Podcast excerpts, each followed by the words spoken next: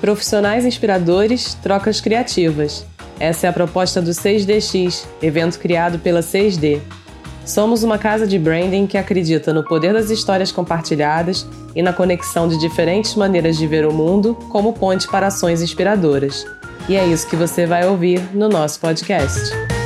Jornalismo e o consumo da informação no cenário atual é o tema do episódio de hoje. E nossos convidados são os jornalistas Marcelo Lins e Bruno Natal. Marcelo, especializado em assuntos internacionais, é apresentador do programa e podcast Globo News Internacional e comentarista da Rádio CBN. Bruno é apresentador do podcast Resumido, documentarista e cofundador da plataforma Queremos. Os dois têm passagens por diversos veículos, e é esse olhar múltiplo e complementar que eles trouxeram para o nosso bate-papo. Bom, muito boa noite a todo mundo. Né? Já temos agora é, quase 15 participantes. É, essa é a segunda temporada do 6DX. Né? A gente teve a primeira temporada uh, nessa fase de quarentena com quatro encontros e agora a gente começa uh, a segunda temporada hoje recebendo aqui dois jornalistas é, e amigos e pessoas assim é, primeiro, é, pessoas muito inteligentes, né? Que eu acho que assim é sempre bom a gente conversar com pessoas inteligentes e sai um papo bom e, e, e te, te, acrescenta muito. E depois profissionais é, inspiradores, assim, né? Então, é, que é um pouco do, do, propósito aqui desses encontros, né? Que é trazer conteúdo relevante através de pessoas que a gente admira. Isso, esse 6DX começou lá na 6D, na nossa casa, é, no Jardim Botânico, né? O Bruno já participou de uma edição que a gente falou de podcast. Marcelo, a gente já vem namorando aí para visitar a nossa casa, então hoje ele conhece aqui a nossa casa virtual, e mas fica aqui ainda o convite para um, um, um presencial, né? É, eu acho que são, são pessoas que estão ali no nosso universo, né? Faz parte dessa, dessa história. Marcelo, a gente já se conhece há bastante tempo e eu tenho a sorte dele morar na minha casa, né? E ele me chamar de landlord. Então, assim, um cara desse, porra, que te chama de landlord é, não é um status para qualquer um. É, e o Bruno, pô, amigo de longa data, de Maracanã, de conteúdo, de papo, é, famoso Minatauro, né? Na final lá de 2009, a gente apertado para entrar lá no Flamengo e Grêmio, ele querendo dar porrada em todo mundo. Eu, caramba, o Bruno, Mina... Bruno Natal é Bruno Minatauro. É, e desde então essa amizade vem, vem, vem firme, assim, forte, a gente se, se esbarrando por aí. Né? É, então, obrigado pela presença de vocês aqui. Só para a gente fechar, quem quiser receber as notícias do 6DX, dos nossos encontros, dos nossos próximos três encontros que a gente vai ter nessa temporada e do 6D Som, uh, bota seu e-mail no chat também, por favor. É, e para quem quer consumir os conteúdos passados, é, com grande alegria, que informo que estamos em diversas plataformas. As edições passadas já estão no YouTube, né, em vídeo, em áudio e vídeo, claro e na, no Spotify, como podcast. Bruninho, criamos o nosso podcast. Estamos orgulhosos aqui da nossa conquista. então, nossos 6DX já estão lá na, no Spotify. Tá? Então, eu vou começar. É, assim, eu vou fazer uma pergunta geral. Vou pedir que vocês primeiro se apresentem e entrem na, na pergunta. É, e aí vou, vou, vou, pedir assim, uma visão mais ampla e pessoal mesmo, assim, independente do, do, do papel que vocês representam e tudo. Como é que vocês estão vendo o cenário atual é, né, que, que, estamos passando? É, enfim, fala-se muito de, de, de, de, sairemos transformados disso ou não, e em que aspectos, enfim, como é que está batendo esse momento aí em vocês? É, libera o som aí, eu vou liberar só vocês dois aqui. Pronto, agora tá nós três estamos liberados. Vai lá. Posso começar então, Bruninho? Só por favor. Mais velho claro, aqui, por bem, favor. Bem mais velho. Então, antiguidade, então... antiguidade é posto. Então, antes de mais nada, queria agradecer ao meu landlord Tola. De fato, estou aqui falando desse cenário aqui. É minha casa, que na verdade é a casa dele. Eu sou um inquilino que procura cuidar aqui desse imóvel do jeito que dá. Mas tá obrigado, tá Tola, pela. Mas muito obrigado. Aliás, uma das últimas visitas e confraternizações que teve aqui em casa foi pré-pandemia, foi exatamente uma visita do Tola. Então, agradecer a oportunidade, como você falou, de ter um papo é, digamos assim, se não de alto nível, porque eu não posso responder se vai ser de alto nível, pelo menos o meu conteúdo, mas pelo menos respeitoso, em defesa do diálogo, trocando opiniões, tentando aprender com as experiências dos outros, que eu acho que é algo que está em falta e que merece sempre ser mais e mais espalhado, né? É, Para quem não, não, não, leu ali na bio que tinha na parada, eu tenho 30 anos quase de, de experiência como jornalista, sou um jornalista de televisão, mais especificamente sou um jornalista de televisão, o que a gente chamava antigamente de televisão a cabo, televisão por assinatura, né? trabalho na Globo News já há muito tempo e sou da primeira geração da TV por assinatura no Brasil. Ajudei lá atrás a desencaixotar os primeiros equipamentos quando teve o surgimento da TV por assinatura no Brasil, isso é, princípio dos anos 90 do século passado, já que parece que faz uns dois séculos. E desde então trabalho nessa, nessa plataforma, antes desse termo ser usado para definir as diversas formas como você pode propagar um conteúdo jornalístico. Tenho uma experiência mais especializada em assuntos internacionais, por gostar disso desde pequeno, por ter me inteirado disso, por ter virado depois um editor de internacional, depois um comentarista de internacional e hoje em dia apresentador de um programa também que tem a ver com isso lá na Globo News. É...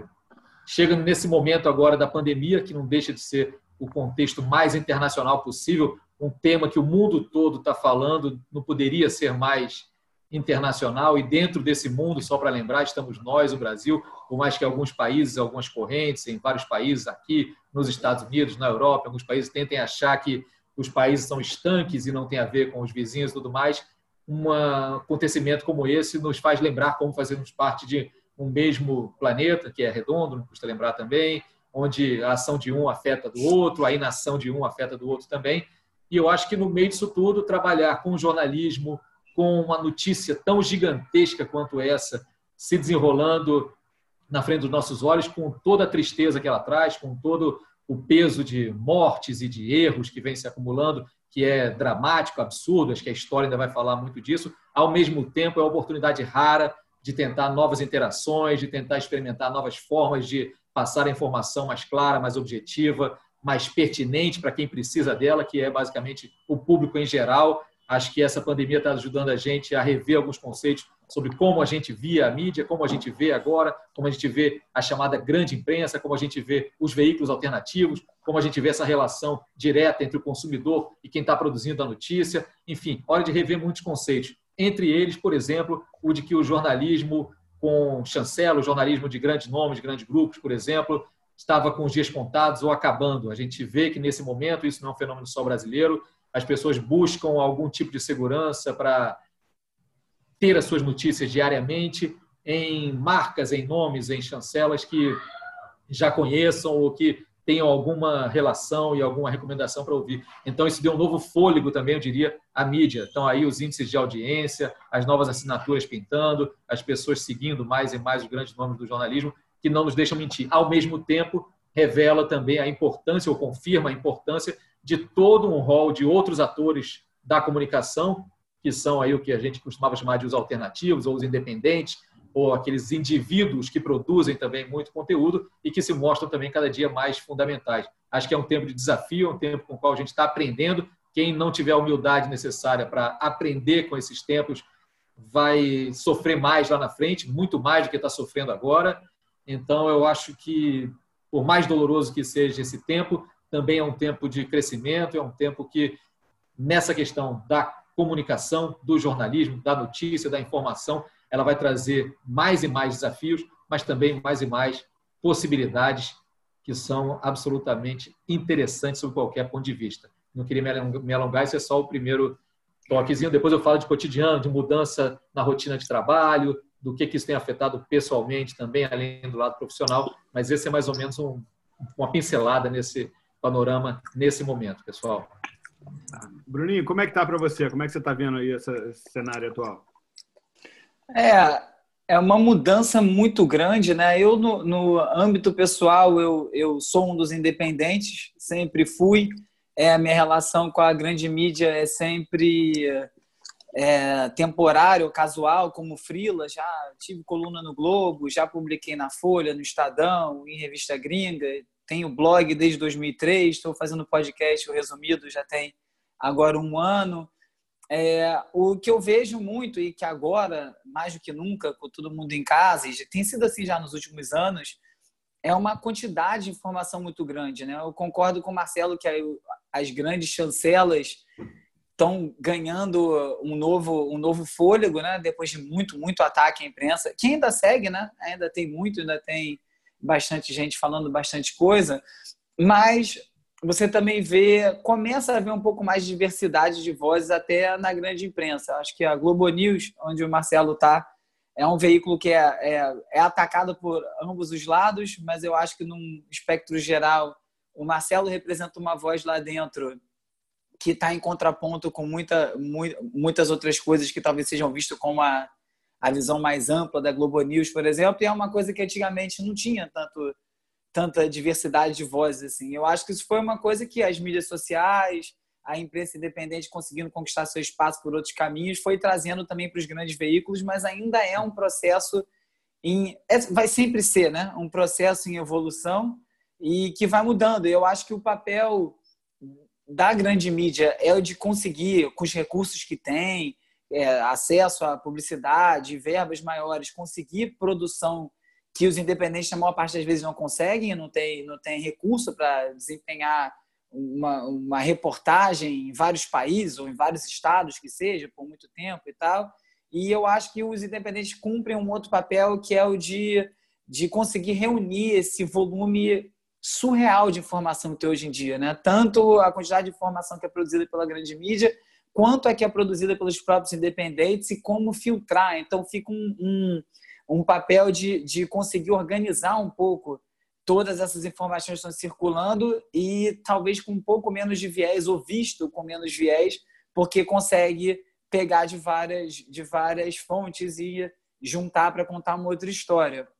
Eu acho que isso vai enriquecendo o debate e, e por outro lado, a gente tem o WhatsApp aí, né? O WhatsApp é uma coisa que desbalanceou totalmente é, a, circulação de informação, é uma coisa.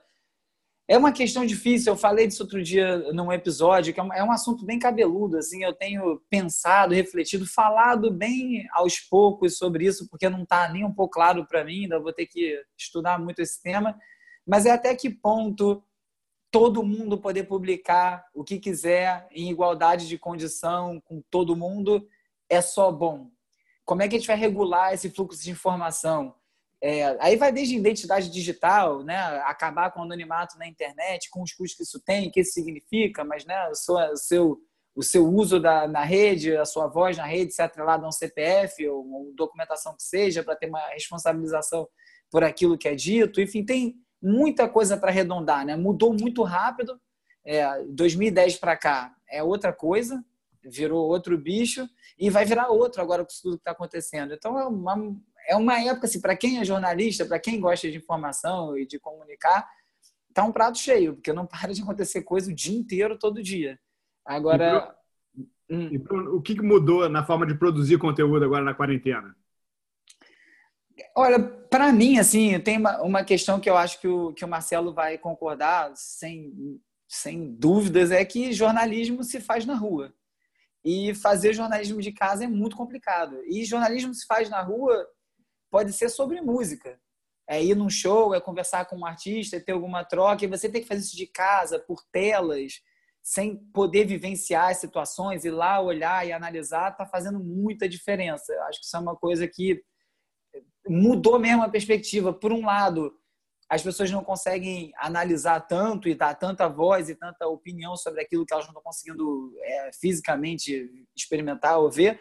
E, por outro lado, estou obrigando a ir atrás de quem de fato está nos lugares. Aí está abrindo novas vozes. Né? Você não pode ir lá, tem que falar com quem está lá, e a pessoa às vezes fala de outro lugar, de um outro ponto de vista, e isso acho que vai ajudando também a enriquecer o debate. Então, acho que tem perdas e ganhos. Marcelo, para vocês lá, como é que tá? O que, que mudou? Seu áudio está tá fechado. Mu tá, tá mutada. Marcelo está sem áudio. Agora Não, está com áudio agora. Agora está. Foi falha minha, foi mal. Então, aproveitando um pouquinho o gasto do Bruninho, juntando com a pergunta do Tola, assim, eu acho que se por um lado tem isso, quer dizer, ficou mais difícil ter o jornalismo na rua, o jornalista na rua, ainda que os jornalistas estão naquele grupo de profissões ou de funções ainda consideradas como essenciais, então, em tese, podem ainda estar indo, só que está faltando é, os personagens, né? Os personagens nem sempre estão na rua, os contextos não são os mesmos, os ambientes estão todos mudados. Isso é uma questão importante e complicada. Ao mesmo tempo, você tem a questão da tecnologia, e o Bruninho sabe bem disso, uma tecnologia que ajuda que você esteja nos lugares sem estar. Né? o virtualmente nunca foi algo tão real. E, ao mesmo tempo, isso tem ajudado a gente a, por exemplo, nos conectarmos com redes de pesquisadores que estão trabalhando na Inglaterra, nos Estados Unidos, na Ásia, onde quer que seja, com a, a busca por uma vacina, por um remédio, por um coquetel de remédios contra a Covid-19. Isso a tecnologia permite que a gente faça e permite que o indivíduo praticamente faça também, de ir atrás desses profissionais. Né? Há uma outra questão ainda que é da produção continuada de notícias para você colocar no ar, seja no rádio, na TV, na internet, onde quer que seja. E a busca, difícil, sempre difícil, de um equilíbrio, né? Até que ponto a minha informação de utilidade pública ela vai estar tá passando para quem deve recebê-la e até que ponto ou quando, em que momento ela ultrapassa esse limite, vira uma coisa já que a pessoa já tem um certo receio de ficar ouvindo. A gente vira e mexe, vê gente falando que não aguenta mais ver noticiário em looping, dando novos números de morte, novos números de casos, que isso está ficando muito repetitivo. Ao mesmo tempo, como deixar de noticiar isso? É meio parecido com o que acontece ali naquelas saídas do presidente Bolsonaro ali no chamado é, curralzinho do Alvorada ali. Deve se cobrir aquilo, não deve se cobrir, já que ele chega ali muitas vezes e fez isso um sem número de vezes, até para agredir jornalistas e coisas assim, mas, por outro lado, é possível você não cobrir o presidente do país?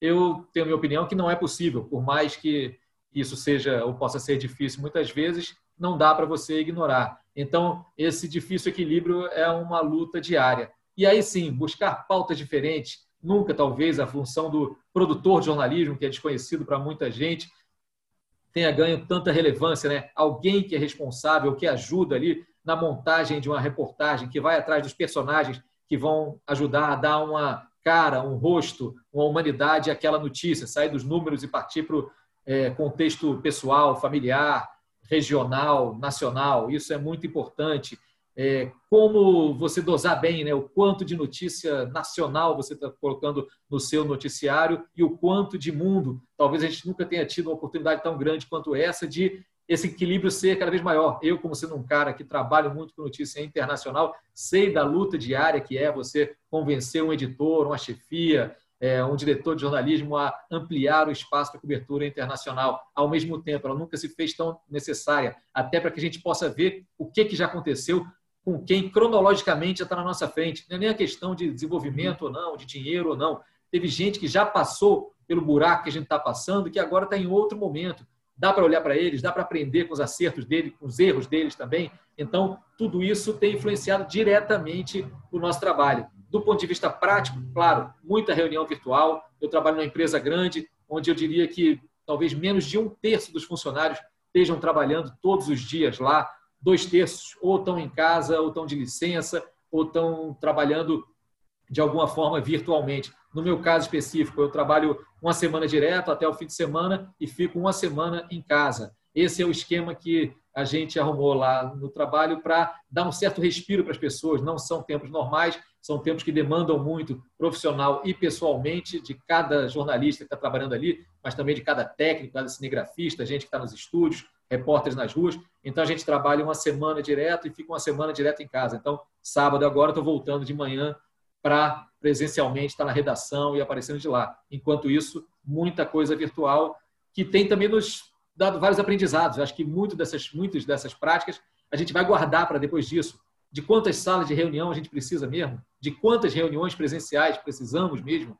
O que, que dá para fazer virtualmente sem perder a qualidade e o necessário olho no olho ali do jornalismo? Enfim, são aprendizados que a gente vem acumulando aí nesse tempo. E, ao mesmo tempo, também o jornalismo da grande imprensa sendo obrigado cada vez mais a ampliar essa humildade de olhar para o pequeno produtor de conteúdo, para aquele cara que é o jornal do bairro, que é o jornal da, da rua dele, que é o, o blogueiro que está dentro de uma comunidade é, mais desfavorecida do Brasil e que tem dado notícias diariamente do que acontece naquelas ruazinhas ali, naquelas vielas, para um veículo maior, botar esses caras como personagens, botar esses caras como protagonistas também do noticiário. Eu acho que a gente tem visto bastante isso e torço para que a gente veja cada vez mais. Então, deixa, deixa eu fazer uma virada aqui. Enfim, eu acho que essa, né, repensar o, o, o, o uso do espaço, né? A gente mesmo lá na 6D tem uma casa que é super legal e a gente, enfim, né, queremos continuar na casa, mas talvez não ocupando o mesmo espaço que a gente ocupa, né? Então, essas, essas reflexões já, já estão acontecendo, né? Deixa eu dar uma virada aqui. Eu acho que né, o que você trouxe aqui é um assunto que me interessa muito sobre a acessibilidade da notícia. Né? O, o né, lockdown, vamos usar lockdown, todo mundo entende lockdown, né? Como é que a gente cria uma, uma notícia é que seja acessível às pessoas, né? É, e aí, enfim, a gente né, trabalha lá com brand, enfim, e, e muito é, desse relacionamento da marca com o usuário, né? Você criar uma comunicação que seja sensível, né? Uma percepção de valor ao seu usuário. Então, a pergunta assim, né? É, o conteúdo ele é criado pensando no usuário ou é, e, e, aí, né, Bruno tem, né, tem, tem muito acesso a dados, enfim, o que, que, conteúdo que é mais acessado, que conteúdo que é menos acessado, enfim. Então, assim, é, é, é essa, esse, esse interesse do usuário, né, e essa, esse feedback disso é, influencia na, na, produção do conteúdo para a gente criar um conteúdo mais acessível a essa resposta que a gente tem é, de audiência ou de números é, ou enfim, né, é, existe lá uma, uma, uma, um drive da emissora, ou enfim, do, do, do, tema lá que você estabeleceu e que você segue. É, a gente consegue criar alguma coisa direcionada, acessível a esse público a partir de um, de um, de um entendimento dos dados que a gente recebe? Vai, Bruno.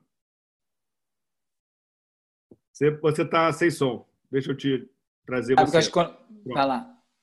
Eu acho que é uma mistura de, de dois aspectos, né? Tem a notícia que se impõe e que conduz o, o debate, e tem você entender o que, que aquele público tem interesse em falar. Nesse caso, acho que é muito diferente um podcast, como é o meu caso, de uma TV. A TV tem necessidade de falar umas coisas que às vezes ninguém quer ouvir.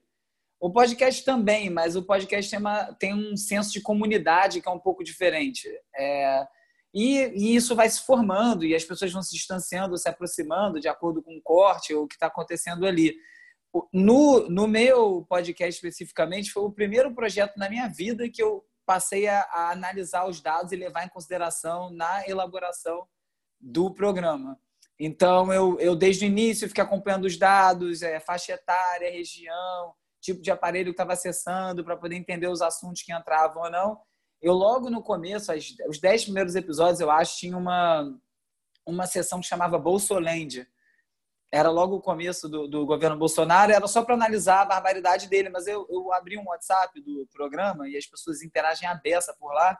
E eles começaram a falar, cara, é maneiro, eu já entendi seu ponto, mas eu já li isso em outro lugar. Não é isso que eu estou interessado em ouvir de você. E aí eu fui entendendo o que estava sendo esperado desse canal, o que, que foi se formando, que era análise de contexto, é, trazer notícias de fora é, e contextualizar para cá, explicar o que acontece. Tem uma coisa que as pessoas é, desconsideram muito é, no Brasil, é que a maior parte das pessoas não lê inglês. Então, se você faz um tweet em inglês, você põe uma coisa em inglês, você comenta uma, uma, uma notícia, um acontecimento, sei lá, em outra língua, não precisa ser em inglês, não estou falando em inglês, que teoricamente seria a que, a que mais gente entenderia, você exclui quase todo mundo. Então, às vezes, o simples fato de você conseguir explicar uma coisa que está acontecendo lá fora, de um artigo que não foi traduzido e tal, você já está prestando um serviço e aproximando gente por aí. E aí você vai percebendo esse tipo de, de relação com com o público para tentar ver o que faz. Mas eu, eu, no meu caso, na hora de fazer o conteúdo, eu não me preocupo com o que, que a pessoa está achando. Eu acho que, é, como eu disse, é diferente, porque no meu caso é mais é, um podcast é quase uma coluna, né? É, tem opinião, é um corte, é a minha cara lá, eu estou falando eu por mim mesmo. Não tem um, uma obrigação social, e, né, não é uma concessão pública, não tem várias questões que o jornalismo de TV aberta, por exemplo, enfrenta. Eu não, não sei como funciona em redação, um pouco eu conheço de Globo, de frequentar, de colegas lá. Tem outras forças aí em ação quando tem que decidir o que vai fazer, né, Marcelo? Agora, pegando esse gancho também aí, é, de fato são universos diferentes. Eu acho que esse mundo aí das já velhas novas mídias, né? O Bruninho Mion estava falando, as nem tão novas mídias assim.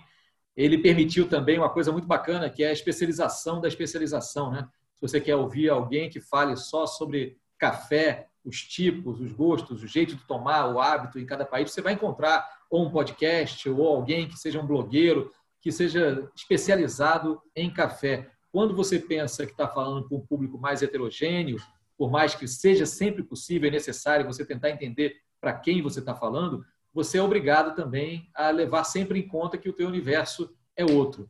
No que diz respeito especificamente, aí pegando o início é, da conversa aqui, da história de lockdown, meu caro Tola, eu uhum. sempre fui um militante contra o lockdown, não contra a ideia de, da necessidade das pessoas ficarem em casa e de, se for preciso também, das autoridades locais, regionais ou nacionais adotarem medidas muito duras para pressionar as pessoas para que fiquem em casa e para que assim contenham minimamente que seja o avanço dessa pandemia e dessa doença Covid-19. Mas o uso dessa palavra, lockdown, num país como o Brasil, com o nível de educação que a gente tem para a grande maioria do povo, eu acho realmente uma certa prepotência do jornalismo. E eu acho que toda vez que essa palavra lockdown apareça no noticiário, ela tem que ser seguida de uma explicação em português. Lockdown, que é o confinamento obrigatório, lockdown, que é o tranca-rua, fica em casa, lockdown, tem que ser qualquer coisa, menos somente lockdown, porque senão você vai estar falando para aquele público que entende um pouquinho. Teve uma lâmpada aqui que começou a sair Mas eu acho isso isso pode é. acabar virando um estrangeirismo, né? E, e o significado está atrelado é, em português, o entendimento daquilo significa, virar um termo em português, sei lá, como é abajur, sei lá, qualquer coisa assim. Pode. Mas pode. Eu, eu, tenho, eu tenho notado uma coisa, a velocidade que esses termos. Desde que começou o fake news, que entrou rápido e virou um termo, eu peguei meu filho já falando disso, ele tem oito anos de idade, já entende o que isso quer dizer. É, que tem uma tradução muito simples e, e, ainda assim não é usada, e agora o lockdown. E eu, eu me peguei pensando outro dia, assim, nos links que eu comento no podcast, eu tenho comentado e visto muita coisa lá fora, um, um jornalístico, projetos, abordagens, coberturas, tipo de, de, de matérias que estão saindo que simplesmente eu não estou vendo elas serem feitas no Brasil. É um tipo de detalhamento, um cuidado, uma documentação do que está acontecendo em diversas camadas e viés que aqui não tem. Aqui está o, o, jornalismo emergencial, é muito menos dinheiro, né? O jornalismo no Brasil está com um problema já financeiro há muito tempo, ainda mais sendo atacado. É, lá também, mas enfim, lá fora também, mas tem mais recursos. E eu comecei a pensar se a facilidade que esses estrangeirismos estão entrando não tem a ver com essa, essa protagonismo da imprensa internacional pautando ou trazendo até aqui, porque eu me vejo acompanhando o que está acontecendo, quais são os impactos da pandemia e uma percepção de humanidade de que impacto é esse, mas por um olhar estrangeiro. Eu estou vendo estrangeiros cobrindo isso. E aí isso o lockdown pula para cá em um segundo. Como foi fake news, como tem um outro termo também, outro dia estão na ponta da língua aqui, mas também já entrou.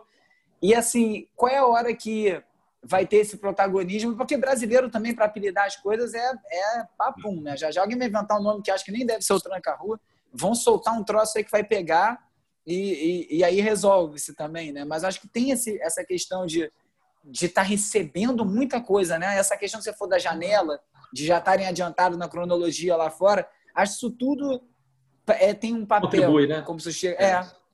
Deixa, Não, contribui. Agora, agora só, só para fechar essa história especificamente da linguagem, de como a gente utiliza isso com grande facilidade, eu insistiria só num, num, ponto que eu acho que a gente tem mesmo no Brasil, e por circunstâncias, por processos históricos, uma certa leniência com a preservação da língua, assim, que não vejo acontecer tanto em outros cantos. Você pega a quantidade de filme que é legendada no Brasil, a quantidade de filme que é dublada no cinema, e compara isso com percentualmente com o que acontece na França ou nos Estados Unidos, você vê, e aí talvez seja até bom para a gente, a gente ter o um contato com a obra original. Eu acho pessoalmente bacana, detesto filme dublado e tal, mas sei que se você for chegar na França, vai ser muito mais difícil você ver filmes legendados do que aqui. Claro que hoje em dia o acesso está muito mais generalizado, mas nos Estados Unidos também existe ali umas barreiras de contenção que eu acho importante até para a criação de novos vocabulários. Ao mesmo tempo, eu sei também que a língua é viva e ela vive também de estar tá sendo moldada por palavras que chegam de fora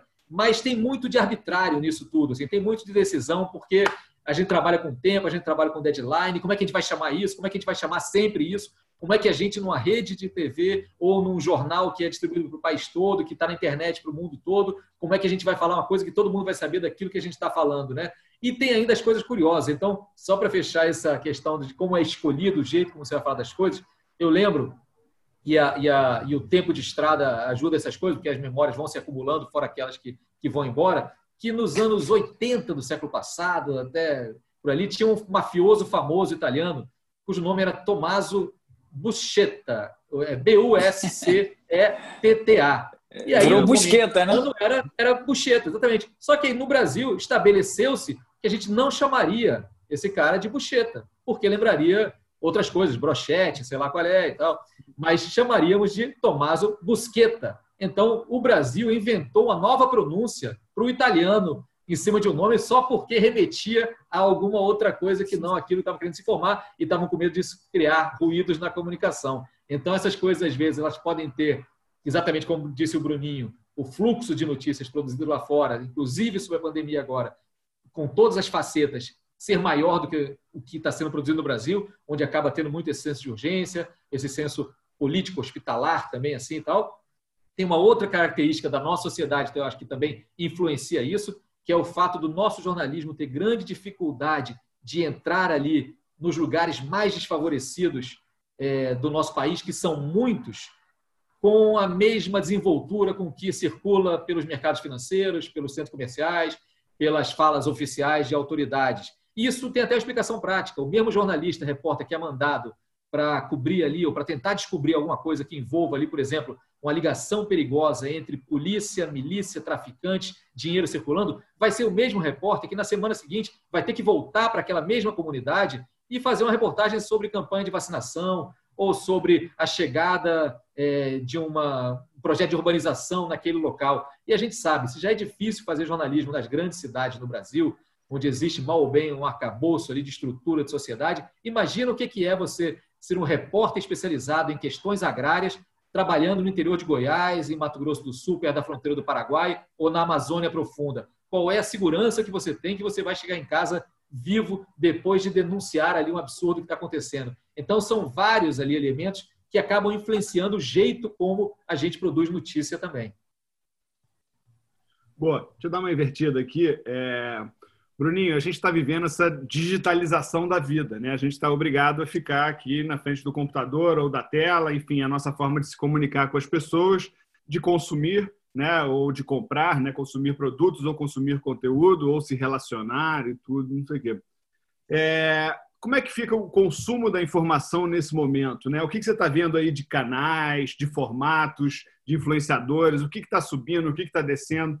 Como é que você está vendo essa, essa, essa nossa é, necessidade de ir para o digital e, e, essa adequação para esse consumo de, de informação? É, eu tô, eu tô vendo bastante gente sentindo o peso dessa, dessas escolhas, da quantidade de informação que tem que ser processada, é, por onde andar. A gente teve um, um, uma questão nos últimos 10 anos que foi a questão das redes sociais, especificamente do Facebook, o que o Facebook fez com o fluxo de informação. Né? Eu tenho blog desde 2003. É, de 2003 até 2008, 2009, a maior parte do fluxo do meu blog vinha das assinaturas de RSS. RSS é um, um código que você bota na, na, página, a pessoa tem um, um, um, leitor de RSS, como se assinasse um blog, um veículo e gerava um feed. Aliás, antes de ter feed de rede social, tinha os feeds de RSS. O principal era, o Google Reader, que era o que todo mundo usava, e a maior parte do, do fluxo de, de leitores vinha por ali, num hábito que as, que as pessoas tinham de ir até o veículo para ler. Então a pessoa ia ao globo.com.br, ia ao urb.cc, ia aos lugares atrás de notícias. O dia era esse. Você passar a ver, trocar links e ler. Quando chegou o Facebook e começou a agregar essas informações todas, num primeiro momento eles deram um boost muito grande. Foi um grande incentivo você levar seu, o seu conteúdo para o Facebook, porque ele te botava em contato com mais gente eu lembro muito de uma festa que eu fiz do meu blog em 2009, que foi uma festa que até então a festa era uma festa anual que era para os leitores, dava 300 pessoas, e a galera ali, que era a galera que lia, queria se ver, que curtia o som e tal. Essa festa específica, que foi o primeiro ano do Facebook no Brasil, eu estava morando na Inglaterra no ano anterior, eu tinha ganho uma bolsa para fazer um mestrado em documentário, entrei no Facebook lá, porque era tinha um grupo da faculdade que tinha que entrar, eu até fiz um, um post no, no Urb, tem lá, que era Facebook, o Orkut dos gringos. Ninguém nem sabia que era Facebook aqui no Brasil, ainda não estava comentado. Em um ano chegou aqui, estava muito comentado, e eu fiz essa festa, deram 700 pessoas dentro e umas 1.100 do lado de fora, um, um caos do lado de fora, num lugar micro, com todo mundo querendo entrar, porque tinha se espalhado pelo Facebook. E naquele momento foi, caramba, que legal, um canhão, agora a gente consegue chegar num monte de gente, comunicação pá. Isso em 2009. Deu 2011, o Facebook mudou totalmente essa lógica. Ele fechou essa conexão. É, eu saí do Facebook, tirei minha página do vídeo, não serve para nada aquilo para quem divulga conteúdo hoje em dia, porque ele cobra para você poder chegar no público que você mesmo botou lá dentro e aí ele controla o fluxo da informação através dos algoritmos ou através de decisões editoriais sobre o que chega aonde. O grande problema não é nem esse. O grande problema é que nesse processo as pessoas esqueceram como é que chega em notícia, como é que vai atrás, qual é o veículo. Virou, alguém vai postar e eu vou ver.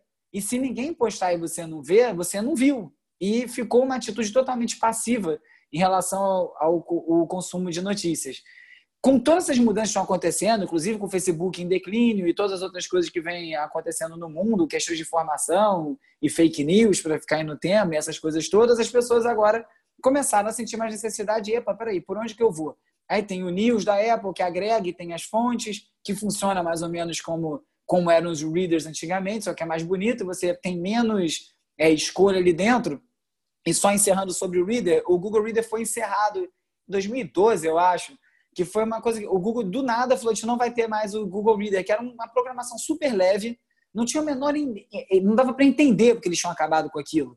Devia ter uma, uma pessoa trabalhando lá, botava o estagiário, assim, por que, que acabar com aquilo que dava tanto é, fluxo para tanta gente? Depois ficou claro que o Google tinha entrado no jogo que o Facebook já estava e ninguém estava percebendo, que era eu vou decidir o que você vê, não é você que vai decidir o que você vê. E se essa ferramenta te ajuda a decidir o que você vê, eu vou cortar ela. E foi o que o Google fez. Cortou aquela ferramenta, arrebentou os blogs, foi a misericórdia dos blogs, foi o Google Reader acabando, que já tinha tomado muita porrada do Facebook, e perdeu esse canal direto com, com os, os leitores. Então, essa mudança inteira que a gente agora está vivendo agora meio todo mundo perdido e tateando, tentando lembrar onde é que vai, como é que pega, onde é que está a informação, e eu vejo as pessoas, voltando ao meu ponto muito perdidas. E eu acho que daí vem o que o Marcelo estava falando, que é, eu vou voltar para o início que é ir no jornalão, então. Então, eu vou ali um lugar onde eu sei. E aí, talvez não fique satisfeito que está lá e começa a procurar outras coisas. Então, vai gerando um novo ciclo das pessoas. Assim, isso é uma visão positiva, né? Pode ser que esteja acontecendo justamente o contrário. Mas eu acho que as pessoas estão mais interessadas no que elas leem e, onde, e como elas se informam. Beleza, falou. E pegando um pouquinho desse gancho aqui, só para falar dessa história e dessa volta ao jornalão, de gente que está acostumada com um tipo de fluxo muito errático e muito picotado de notícia, de informação, você acaba gerando também sobre os grandes meios um tipo de pressão que não existia até pouco tempo atrás. Quer dizer, quando o cara estava sentado ali e ele decidia editorialmente para onde iria o noticiário daquele dia, com as notícias obrigatórias, com aquelas que ele escolhia, aquelas que eram do gosto e tudo mais. Hoje em dia, com esse, esse fluxo, esse trânsito de duas mãos sendo muito mais intenso e com a capacidade de interferência do público-alvo também sobre quem está produzindo a notícia, o jeito, eu acho que tem um efeito positivo também, tem, também pensando pelo lado positivo. Tem muita coisa ruim também em termos de fluxo de haters e trabalho de bots e tudo mais, e, e, a, e a campanha sistemática contra o jornalismo. Mas tem muita coisa boa que acaba se refletindo como? nas formas mais criativas, eu acho que misturam ali um pouco de jornal com um pouco de rádio, com um pouco de internet. Você começa a ler uma matéria que te leva para um gráfico, que te leva para uma imagem, que pode te levar para um documentário depois ou para uma entrevista longa, para algo assim. Eu acho que a gente vai tendo uma coisa que cada vez mais vai ser menos uma coisa só. Quer dizer, não é, isso não é nenhuma futurologia nem nada, não. É o que eu tenho visto acontecer. Mas aí você vai decidir aquilo que você prefere. Você prefere o fluxo de informações e notícia mais de áudio, você ouve rádio desde sempre, passou para o podcast com grande facilidade, isso é bom para você, te completa, você precisa do visual ali, é bom ver o número transformado numa imagem, para isso os infográficos fazem a festa da galera, você gosta do texto lido, aí você tem os, é, aquela na telinha ali dizendo assim, é três minutos de leitura, seis minutos, você tem dez minutos para ler aquele texto, você vai buscar um texto da New Yorker, vai buscar um texto da Piauí, que são textos longos, que vão te dar todo ali é, um, um, contexto mais profundo, ou um site que você não estava olhando muito bem. Ou seja, são muitas as possibilidades. E eu acho que isso é bem interessante para esse momento que a gente está vivendo. É, é, nessa, nessa questão da linguagem, um site que me surpreendeu, eu passei a assinar no ano passado, que rolou uma promoção, que eu acho que ainda está rolando, que é, sei lá, acho que é 4 dólares por mês, que é o New York Times.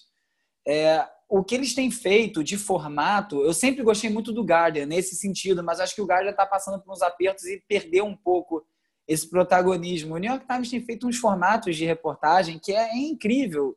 Vídeo com infográfico, com animação, com texto que vira uma página inteira de imagem. Fora os projetos especiais, são formatos únicos para entregar um conteúdo. Você abre o site do Globo dá vontade de rir, sinceramente. Tipo, cara, quem que vai entrar naquilo? Assim, não, não, não tem sentido alguém entrar ali. Então, tem uma coisa que vai precisar alcançar.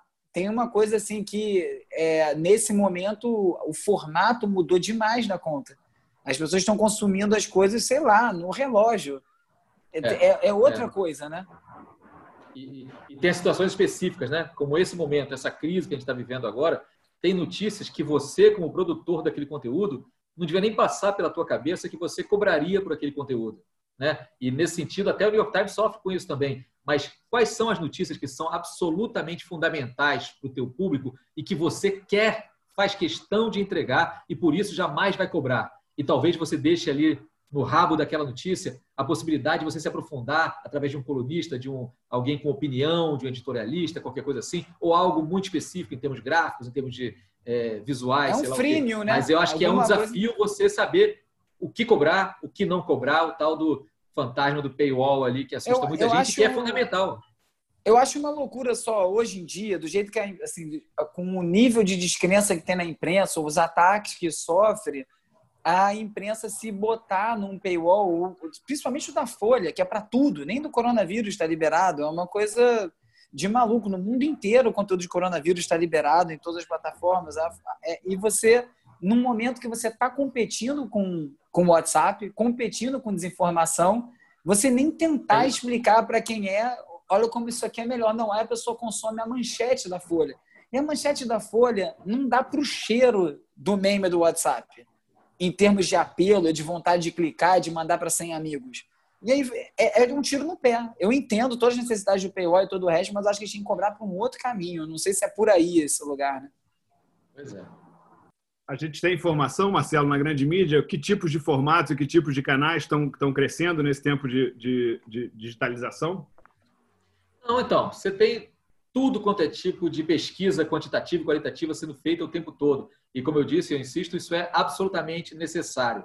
Ao mesmo tempo, é, às vezes a análise desse conteúdo gigantesco de informação sobre as informações que você vai passar ou do jeito que você vai passar, ela precisa ter suas nuances também. É preciso entender por que é que sites, notícias de fofoca têm tantas visualizações a mais do que alguma notícia mais séria que também diz respeito à vida de cada uma das pessoas. Será porque é apenas porque o site ou a notícia de fofoca ela, ela acaba aproximando o, a estrela do mundo pop, da música, do esporte, do cara que está recebendo aquela informação, já que escancara ali suas fraquezas, escancara ali os seus problemas cotidianos que todo mundo tem? Será que é só isso? Ou será que tem uma facilidade ali também na transmissão dessa notícia e no retorno que ela gera, sem gerar uma discussão a partir dele, que também é muito atraente para quem está vendendo comercial, vendendo espaço, é, vendendo também a atenção do seu público? Né? Eu acho que isso tudo está é,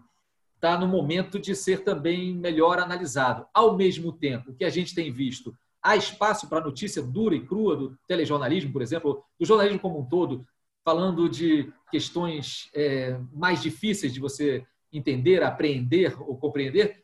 Aí os índices de audiência, que vem extrapolando todos os, os recordes da TV por assinatura, que é uma TV já nichada e já paga também e tudo mais, vão indicando que sim, que as pessoas, quando aquilo lhes diz respeito, ou claramente lhes diz respeito, estão dispostas sim a ficar um tempinho do seu dia ali na frente daquela tela ou recebendo aquele conteúdo. Você vê isso a mesma coisa acontecendo com assinaturas de grandes jornais dos Estados Unidos. O New York Times está aí, que é o melhor exemplo de todos, mas também a revista britânica The Economist, que viu aumentar muitíssimo a sua, as suas vendas de assinatura também, e tantos outros grandes nomes, o Washington Post, o Boston Globe também nos Estados Unidos, é, experimentando bons momentos em termos de reaproximação com o público que parecia perdido. Então, eu acho que há que se dosar, há que se saber como fazer essa transmissão das informações e a relevância dela para o dia a dia de quem está recebendo, mas sem transformar também a questão da audiência pura e simples como o único vetor para as tuas operações, para as tuas prioridades. Não pode ser só isso. A notícia que pode até não dar inicialmente muito clique ou muita audiência no caso da TV, mas que aquela notícia pode gerar um tipo de discussão em torno dela, que aí sim pode ampliar o teu alcance, pode ampliar a permanência que as pessoas vão ficar ali acompanhando aquilo que você está passando. Então, acho que é um momento também de analisar esses dados com grande tranquilidade e tentando enxergar o que tem para além de apenas os números de audiência, de clique, de público, né? É, porque essa, a, as métricas que já, já eram assim e pioraram com, com a digitalização, que são métricas é, quase sempre quantitativas, não tem uma métrica qualitativa. Então, só se mede quanto clique deu, o que, que performou. O resultado extremo é o seu feed no Facebook, que é só isso que faz ali, quem interagiu e quanto, e você só aparece coisa que você nem queria ver, mas que te pega para ver e vira esse, esse conflito de interesse. Né? Eu estava ouvindo um, um podcast da, do New York Times, não por acaso, é, chamado Rabbit Hole, que é uma, uma série que começou agora que eles estão explorando o, o papel do YouTube na radicalização das pessoas, que já é um tema um tema que já vem sendo discutido, mas eles estão fazendo um trabalho decupando, acompanhando em três episódios um, um personagem que foi radicalizado pelo YouTube e desradicalizado pelos vídeos do YouTube, acompanhando todo o histórico dele de vídeos ao longo dos cinco anos, tentando entender como é que foi esse trajeto, entrevistando é, é a CEO do, do, do YouTube. E as questões que estão ali postas são: o YouTube sabe como aquilo funciona, ele opera aquilo para gerar clique, agora se deu conta do tamanho da besteira que fez e o que aquilo está ocasionando, e tenta fazer uma curva, mas não faz uma curva tão incisiva ao ponto de ele sabe, se ele sabe qual é o conteúdo que é nocivo, sabe qual é o conteúdo que é falso, em nome da liberdade de expressão, aquele conteúdo continua na plataforma, mesmo sabendo que é ruim, mas por que ele não colam um selo em cima daquilo? É mentira, em cima. É isso, tá averiguado, é ciência. Isso aqui não existe. Você pode ver o vídeo como diversão. Acho que tem uma coisa que é muito sedutora, né? Os números vêm vindo, e isso acontece muito online com influenciadores. O número vem vindo, você passa a responder os números, começa a fazer mais do que aquele, mais do que aquele número quer que você faça para o número crescer vira uma, uma coisa auto, auto, como que fala? Uma profecia. Se retroalimenta, né? Que Exatamente. E aí vira isso, o troço fica preso ali, não muda o jogo. Não tá assim, acho que tem uma hora que as decisões não podem ser essas. Tem que ser dito o que tem que ser dito, tem que ser falado, tem que ser falado. E o impacto talvez quantitativo seja pequeno, mas o qualitativo seja muito grande, dependendo de quem atingir e o que isso vai ocasionar, como você está falando. Né? Um bom exemplo disso que o Bruninho está falando, e só para dar um pouco de, de, de, leveza também nessa história, era um canal de YouTube que tinha, com o qual eu tive contato já faz uns bons anos aí e tal, cujo produto dele, o conteúdo dele, era chamava assim, era prensa hidráulica. O canal era uma prensa hidráulica, só vídeos com a prensa hidráulica esmagando coisas. E você ia ver lá, o vídeo tinha um milhão, dois milhões de visualizações, era uma coisa absurda. Então era uma prensa esmagando desde uma peça de xadrez, indo até uma melancia, passando por ovos, coelhinho da Páscoa, o que fosse, aquela prensa hidráulica. Você fala assim, esse é o melhor retrato, talvez, é a melhor tradução que me vem à cabeça nesse momento, para a gente tentar entender que, às vezes, clique não é sinônimo de qualidade de produção qualidade de conteúdo. O clique pode ser apenas uma necessidade, em algum momento, de alguém de ficar com a cabeça absolutamente vazia de tudo que for mais relevante para acompanhar a prensa hidráulica, como será que ela vai destruir essa bola de boliche que vai sobrar depois dela. Então é importante ter isso em mente. O problema é que muitas vezes me parece que quem está por trás das decisões aí mais estratégicas, às vezes de alguns veículos e tudo mais no mundo da mídia, se pauta ainda muitíssimo pelo tamanho da audiência, o número de cliques e o número de visualizações, quando na verdade às vezes é algo um fino biscuit que tem pouca audiência ou pouca visualização, mas que vai te garantir uma relevância, que vai atrair pessoas, que vai atrair discussão, vai atrair, é, vai dar muito mais desdobramento para aquela notícia que você está produzindo. Isso eu acho bem interessante. É, tem um drive comercial aí também, né? Você sobreviver também, né? Claro. Bom, estamos chegando aqui numa reta final. Deixa eu aproveitar aqui essa especialidade de vocês aqui, fazer uma pergunta de, de espectador aqui, pegando um pouquinho de cada um. Marcelo, vamos lá, cenário internacional, o que está acontecendo? Dá um panorama geral aqui, temos 34 pessoas aqui que, assim como eu, devem estar interessadas nisso. O que está acontecendo por aí? Conta para gente. Olha só, se tem uma das poucas coisas que não mudou, eu acho, na minha opinião, isso é sempre discutível e pode haver outras, e há outras tantas eh, milhares e milhões. É, antes da pandemia, qual era a grande disputa internacional por espaço na economia, na mente das pessoas, nas novas tecnologias, na inovação e tudo mais? A disputa era, de um lado, Estados Unidos, de Donald Trump, do outro lado, a China de Xi Jinping. Durante a pandemia, continua a China de um lado, Xi Jinping à frente, e Donald Trump do outro lado também brigando mais ou menos pelas mesmas coisas, sendo elas mercado, sendo ela o futuro do 5G, sendo elas é, a simpatia das pessoas, sendo elas a, a dominação cultural, está tudo aí. Só que o que eu talvez tenha mudado é que os Estados Unidos, nesse momento, mais do que em outros ao longo da história recente, fizeram uma opção com o Donald Trump de se isolarem um pouco do mundo, de abrirem mão do seu papel de, digamos, liderança do que se chamaria de do mundo democrático, liderança do que se chamava antigamente de mundo livre, né? Os americanos não têm demonstrado muito, os americanos quando eu falo é o governo americano, essa vontade. A vontade tem sido mais de se isolar mais do que nunca. Por outro lado, a China está exatamente no, no reverso. Ela está por decisão, inclusive, do Partido Comunista Chinês, no último congresso, dois anos atrás e tudo mais, uma decisão de estar mais internacional a cada vez. E não só mais internacional comercialmente, com os produtos que faz para marcas do mundo todo, mas mais internacional na sua presença na África, que aumentou, maior investidora na África, a sua presença aqui mesmo na América Latina, vamos lembrar das boas relações da China na Venezuela e com tantos outros países, ela é o parceiro comercial fundamental de boa parte dos países latino-americanos e continua nessa disputa acirradíssima com os Estados Unidos. A questão é que veio a pandemia para abalar até essa disputa e mostrar que os dois lados erram muito também. Errou a China no início, lá atrás ainda, na virada de 2019 para 2020, quando surgiram os primeiros casos de uma nova pneumonia que teria origem no mercadinho de mercadinho não, mercadão de peixes e produtos animais vivos na cidade de Wuhan, que muita gente não tinha nunca ouvido falar, apesar de ser um centro comercial importantíssimo já há muito tempo. E o governo chinês tentou sim suprimir aquelas informações, evitar que fossem divulgadas, oprimir, reprimir, prender gente que estava divulgando essas informações. Passado esse primeiro momento, a China passou a abrir mais as informações para organizações como a OMS, mas também para outros serviços do mundo que estão compilando essas informações dia a dia. Enquanto isso, nos Estados Unidos, pouco caso era feito. No primeiro momento, não, não foi nem feito pouco caso. Né? Vamos lembrar que o Trump, logo rapidamente, no início do ano, ele interrompeu o fluxo de voos, voos vindos da China para os Estados Unidos.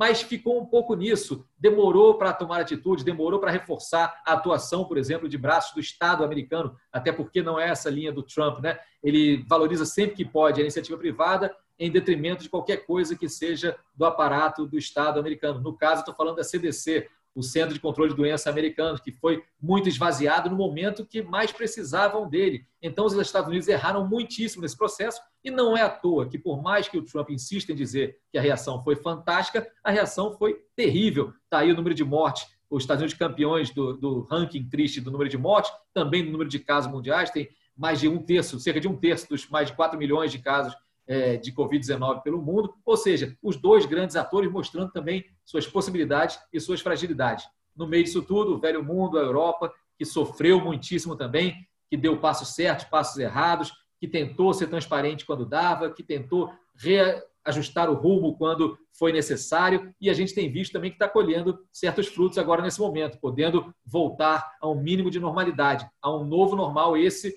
no qual a gente quer chegar em algum momento. A gente está longe disso a gente está no momento de subida de pico, a gente está no momento que o Brasil também abriu mão de seu papel de liderança regional, e hoje em dia quem é, lidera, digamos assim, uma ação coordenada na América do Sul em relação à Covid-19, pandemia, é o governo da Argentina, no qual ninguém levava fé quando Alberto Fernandes foi eleito. É também é, a, a, junção de ideologias diferentes. Tem um governo mais à esquerda na Argentina, mas governo de direita no Uruguai, no Chile, é, na Colômbia, que estão mais ou menos na mesma, no mesmo alinhamento a incógnita da África, o que, vai acontecer com a África? Vai piorar muitíssimo a situação, esgarçando ainda mais as necessidades prementes lá? Não vai? A África vai nos surpreender positivamente? Eu acho que, por incrível que pareça, ainda é cedo para viver, para se dizer isso. Mas o que dá para dizer é que a África não está num buraco tão fundo quanto se imaginou que estaria rapidamente.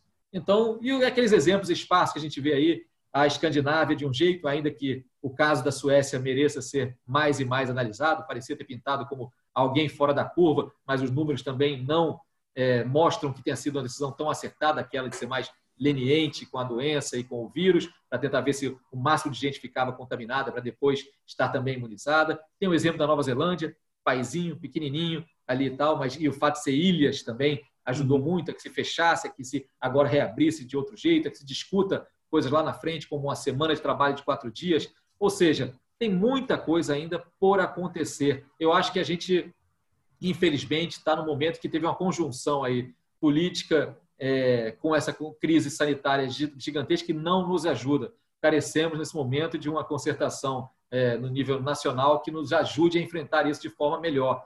Mas é assim que a gente vai ter que enfrentar mesmo, com muita informação, com muita dúvida também. Tenha dúvida sempre, sempre de que tem muita certeza. Aquele que tem muita certeza certamente não tem as ferramentas necessárias para ter tanta certeza assim. Então, esse é o meu mote mas ao mesmo tempo não vamos deixar de ser ternos uns com os outros, vamos espalhar ternura, vamos lembrar dos pequenos gestos, vamos lembrar que isso vai passar em algum momento e que a gente tem uma contribuição individualmente e coletivamente para que isso passe, para que a gente chegue num momento melhor. Mas é, não sei nem se respondi a tua pergunta, porque acabei juntando não, um bando de coisa numa só, super. mas é mais ou menos assim que eu vejo esse momento que a gente está vivendo, Tola, pessoal. Tá. Eu vou fazer uma pergunta para o Bruno agora. É, e quem quiser fazer perguntas para ele, já vai botando no chat, que a Duda vai organizando lá. Tá? A gente bateu aqui a nossa hora e depois a gente vai abrir 10 minutinhos de perguntas e respostas. Tá? É, Bruno, é aí da sua seara, né? tecnologia, tendências, comportamentos, hábitos, bem por aí. O que você está vendo aí de, desse cenário aí para frente? O fim da privacidade vindo com tudo, né? Era uma tragédia anunciada, é, primeiro com o Facebook, as ferramentas do Google. É, a Naomi Klein, que é uma grande ativista anticapitalismo, antiglobalização, escreveu um artigo no The Intercept, na versão americana, eles traduziram daqui do Brasil, um texto bem sombrio, falando sobre o que está acontecendo, mas muito, muito inteligente do ponto de vista da análise. E ela está falando muito sobre como a, a, Big Tech, né, Facebook, Google, o Eric Schmidt, que é o presidente da, da Alphabet, que é a empresa dona do Google, está numa campanha já há muito tempo é, para tentar liberar é, questões de dados e acesso investimento na área, apontando como saídas tecnológicas para vários problemas no futuro. E agora que com essa questão toda do coronavírus e a questão de conseguir tracear os infectados e tentar é, combater isso com informação no, do ponto de vista de dados, ele encontrou uma avenida livre para fazer e ela levantou um ponto interessante, que é a gente tem que tomar muito cuidado quando a gente está sendo liderado, o pensamento liderado, por mais que tenha as boas intenções que tem, mas é, Bill Gates, é, Mark Zuckerberg, eles têm a agenda deles tecnológica, eles têm lucros diretos dessas decisões que estão vindo e ela falou uma coisa que, que, que eu achei bem, bem importante, assim, que é quanto mais a gente investir em tecnologia, menos a gente vai investir em pessoas. Então, a gente já tem uma questão da inteligência artificial substituir o trabalho, que é um processo que já está acontecendo já há alguns anos e agora acelerando. E talvez com essa pandemia, assim como o, o, o Ruval, o Yuval Harari falou sobre isso, né, como emergências aceleram transformações que já estão em curso, muita coisa que está acontecendo agora já está sendo discutida há muito tempo e agora está sendo urgente. É, a gente vai começar, assim, talvez chegue nessa automação mais rápido do que pensado, vai faltar emprego e a gente vai investir em mais tecnologia, a gente vai ter que investir em, em, em aspectos humanos, até para a gente ter um lugar como humano na sociedade inteira. Como vai ser isso? Então, acho que essa, essa é uma questão que tem que ficar muito atento, porque extrapolou agora, já estava extrapolado, mas é que agora passou muito do ponto de ser uma questão, ah, meus dados, ah, não tenho nada para esconder, e está indo para um lugar que é a digitalização completa da vida. Você não vai poder fazer uma compra sem ter sido monitorado e estar tá cadastrado. Você não vai poder andar num lugar sem saber sua temperatura, onde você esteve, com quem você esteve, que hora você esteve. E a gente está num momento que está muito propício a entregar esses dados em troca de sair desse, desse pesadelo que a gente está vivendo. Então, eu acho que essa discussão vai, vai começar a surgir do, mais forte. Acho que mais gente vai começar a prestar atenção nisso como uma questão de fato. É, a gente está entregando coisas que são muito estratégicas, né? Está sendo apontado como solução para esses problemas, a tecnologia, os dados, como é, como organizar isso tudo como uma forma de evitar uma próxima pandemia e sair dessa.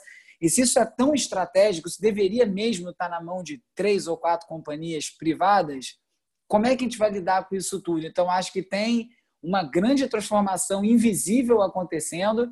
Estamos aqui falando pelo Zoom, que é uma, uma ferramenta super frágil, está com várias questões de, de, de invasão de privacidade, vazamento de dados de usuários.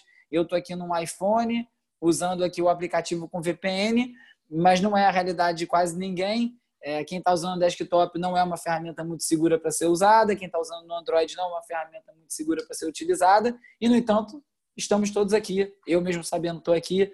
Então, a gente está meio que num, num lugar que a gente está sendo colocado no corner, assim, como se diz no boxe, e tendo que aceitar essas mudanças. E é, quando você está numa posição que você não pode escolher o que você quer fazer, normalmente você não faz as melhores escolhas. Então, acho que é preciso bastante atenção nesse momento agora, com as letrinhas miúdas desses contratos sociais que a gente tem com essas empresas de, de tecnologia.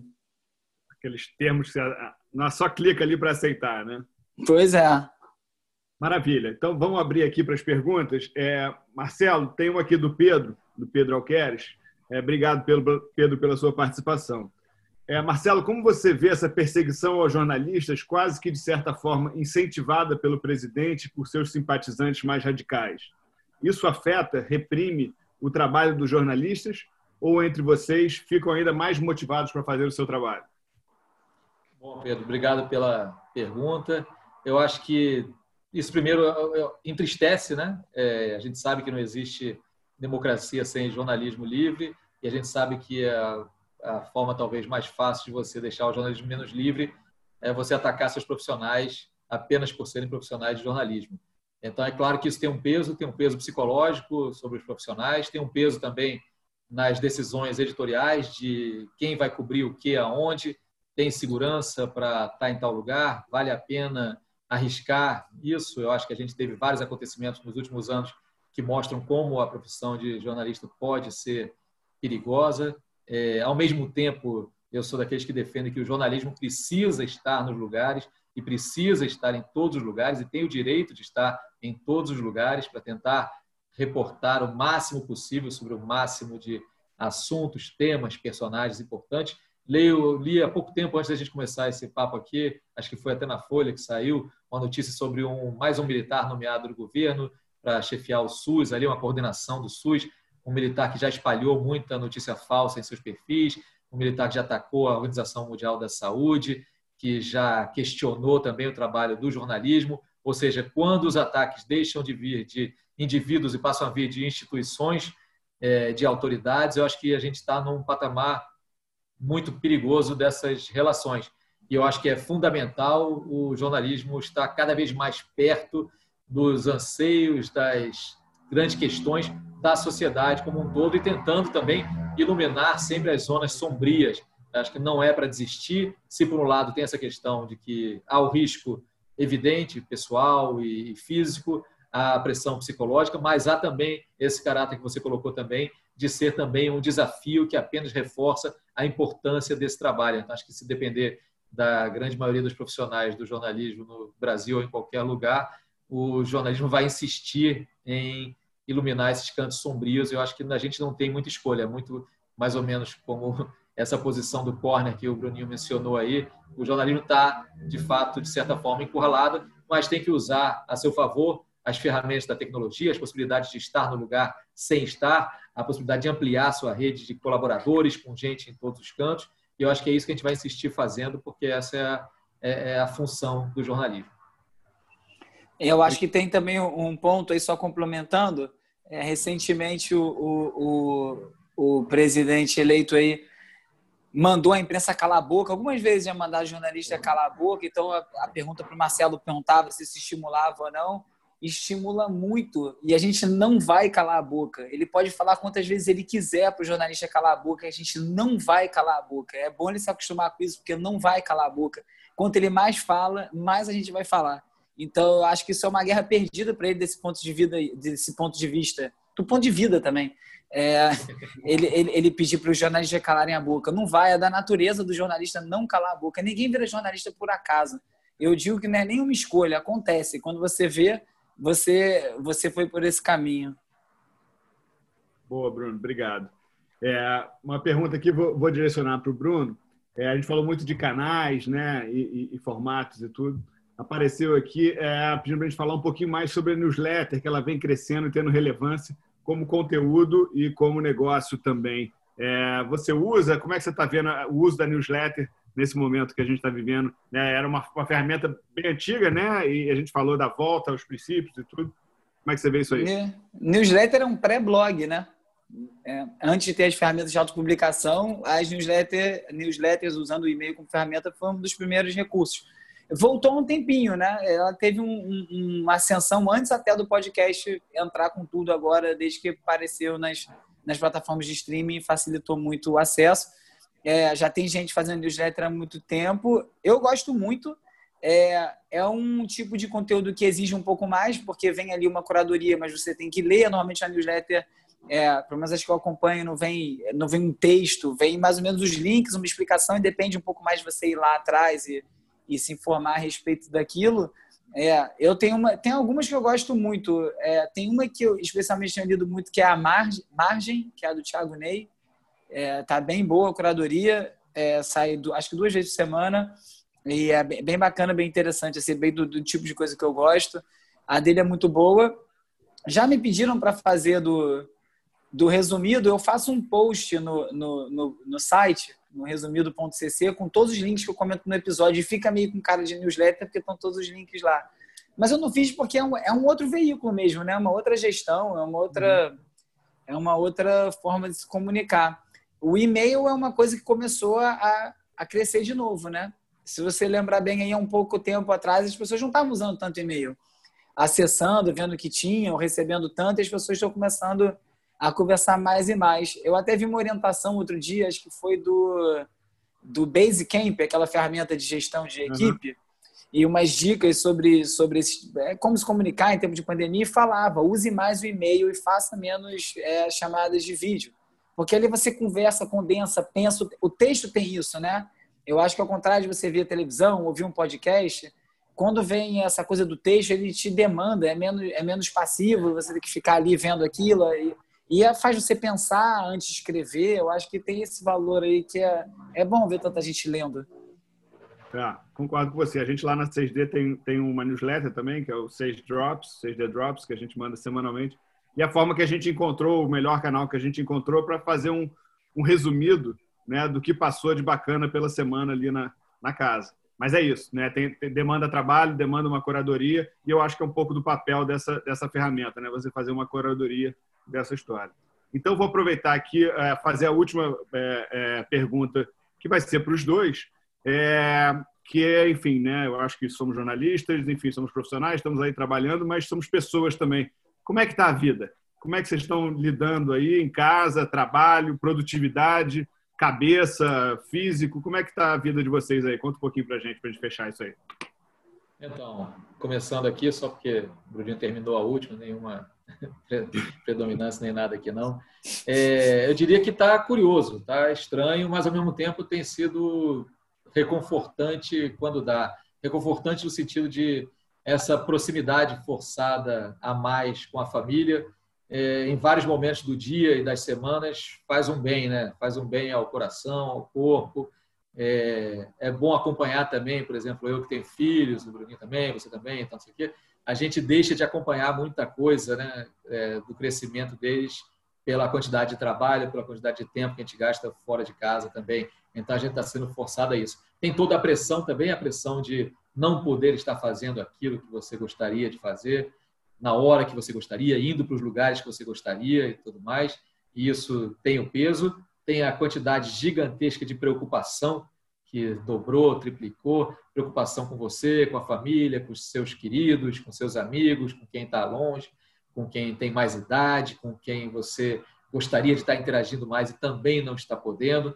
Então, isso é um desafio e é a parte triste. Tem a preocupação também que alimenta, às vezes, momentos de depressão, angústia com o país, né? Para onde estamos indo? Acho que a gente, mais uma vez, a gente está vivendo aqui. Eu gostaria muito, às vezes, de ser um estrangeiro olhando para o que está acontecendo no Brasil porque no meio de um quadro já tão surreal, a gente é talvez o único país do mundo que conseguiu botar uma crise política na frente da maior crise mundial do nosso tempo, né?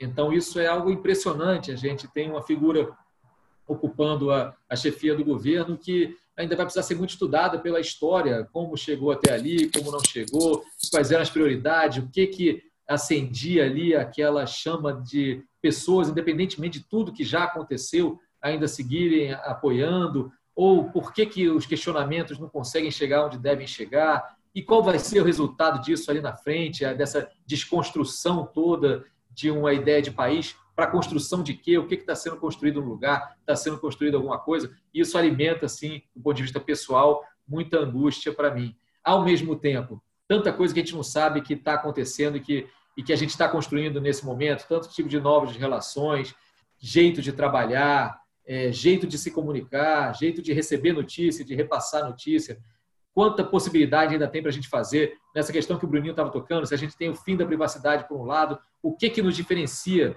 dos robôs, da inteligência artificial, o que, que vai continuar nos diferenciando enquanto seres humanos daqui para frente, a questão da empatia, a questão do improviso, a questão é, da gente poder fazer coisas que as máquinas não podem fazer, talvez nunca possam. Isso também alimenta é, alguma esperança no que está por vir, né? E depois, quando passar isso tudo, que a gente sabe que vai passar em algum momento, a gente vai sair disso melhor, muito mais envelhecido, mais embrutecido, ou pelo contrário, querendo de fato estar mais próximo das pessoas, refazer alguns laços, voltar a falar com gente que a gente voltou a falar virtualmente e encontrar depois. Enfim, eu acho que a gente está nesse momento e é assim que eu estou sendo atingido, tanto do ponto de vista pessoal quanto profissional. E eu diria que, apesar dos muitos pesares, não são poucos, eu tenho a convicção, a esperança e faço muita fé e muita força para que aflorem as qualidades melhores das pessoas, que a gente possa, assim, construir, nem que seja núcleos de convivência de mais qualidade e que a, a palavra solidariedade volte a ter a força que precisa ter e que o indivíduo entenda que ele também é parte do coletivo e que isso é importante também para determinar os nossos rumos. Enfim, tempos desafiadores que é interessante estar vivendo também. Interessante, mas há um custo, nem sempre fácil, é doloroso, mas vamos insistir. E você, Bruninho, como é que você está vivendo aí? Como é que você está lidando com isso? É, eu, a parte que mais me incomoda hoje em dia, que mais me toma tempo, mais me consome, é a questão política. É, é desesperador para mim estar tá passando por isso tudo com esse esse adendo aí, com essa, com essa camada por cima de tudo, é a, a, grande parte da loucura disso, né? De ter que ficar em casa o tempo inteiro, trabalhar de casa e fazer essas coisas. Isso, e, e, cara, eu, eu já gera um pouco a minha rotina. Trabalhar em casa, é, usar muito computador, é, enfim, é, ter esses horários malucos. É, cara, para mim, ficar mais tempo com meu filho é um presente. Isso talvez seja a melhor parte, mesmo tendo que fazer a parte da escola, que está todo mundo enlouquecido. É, tudo isso para mim é um bônus que eu acho que pode vir a gerar mudanças é, é, sociais, quando as pessoas perceberem o tempo, o valor do tempo. E eu acho que tem uma, uma questão meio, meio, meio filosófica, meio. É, num, num aspecto mais, mais mágico, vamos dizer, mais fantástico, que eu acho que esse troço vai durar o tempo que precisar até todo mundo tirar as lições que precisa tirar disso. É, eu vejo muita gente com pressa, muita gente querendo que se acabe de qualquer jeito e parece que não está entendendo o recado que isso está trazendo. Então, eu acho que é quase um, um, acordo coletivo e acho que parte do papel é puxar essas pessoas, as que a gente conhece para baixo e falar, cara, respira, olha o que está acontecendo e pensa a respeito do que está acontecendo, porque não vai voltar a ser o que era. É, quando fala isso, as pessoas têm uma eu estava com muita dificuldade de entender o que que, o que que é não voltar ao que era, né? Como assim vai voltar? Vai ter uma vacina e vai voltar? Não, não vai, porque é, o mundo nunca mais vai poder parar da forma que está parado agora. Não vai, não vai ser possível fazer isso. Já não está sendo possível como está agora. Então, a gente vai ter que ter um, um mundo construído, um mundo que acomode uma pandemia quando ela acontecer. Da mesma forma que a gente tem saída de emergência de incêndio em todos os prédios e 99,9% dos prédios nunca pegam fogo, mas mesmo assim está tudo pronto para pegar fogo, é mais ou menos a mesma coisa. Vai ter que mudar a estrutura de uma forma que, cara, o dia que tiver pandemia não precisa parar o mundo. Vai funcionar assim, vai funcionar assado, assim. A gente está fazendo esse plano agora enquanto a gente anda, né? Tá pedalando e, e aprendendo ao mesmo tempo. Então, esse aspecto eu acho muito interessante e eu acho que pode trazer esses aprendizados. assim. De dia a dia eu tenho mantido muito ocupado. O podcast é um trabalho que já dava antes, agora dá mais, porque sobra menos tempo. É, esses calls todos que todo mundo faz o dia inteiro também tomam bastante tempo, as questões de trabalho e tal. Então, a um custo mental, eu estou bem fisicamente. Assim, eu não tenho sentido. Eu converso com algumas pessoas, eu fiz uma pesquisa agora do podcast que a gente vai, vai soltar semana que vem o resultado. Tiveram 800 e tantas respostas. E lendo ali, eu não me identifiquei com muita coisa. Assim, eu vi bastante gente numa situação mental que parecia pior do que a minha, assim, o, o, pelos números, né? Eu acho que eu tenho tentado me manter ocupado. Estou muito cansado, muito cansado, mas não estou entrando em muita piração, que eu acho que ajuda. Eu não sei se dá para ter as duas coisas. Eu acho uhum. que ou você fica cansado ou você fica pirado. Acho que descansado e relax eu não conheci ninguém ainda. Boa, boa. Eu acho que a gente vai precisar de um tempo mesmo para entender essa oportunidade que a gente está tendo aí, enfim, e que, e que humanidade que vai surgir desse, desse momento que a gente está vivendo. Bom, gente, muito obrigado pela participação dos dois. É Valeu. sempre um prazer para mim, eu acho que para todo mundo que esteve aqui, é, trocar ideia com vocês, ouvir a opinião de vocês é sempre enriquecedor. É, essa foi a, a, a primeira é, edição da segunda temporada do 6DX. Semana que vem tem mais. Aguardem aí nas nossas redes a divulgação dessa história. Tá? Um beijo aí na família de vocês. Né? e, e, e na família de todo mundo que está aqui, que está assistindo. Obrigado também pela participação de todo mundo. É, vamos ficar em casa, vamos curtir nossa família. Agora tem o episódio do jantar, que é aqui em casa, especialmente.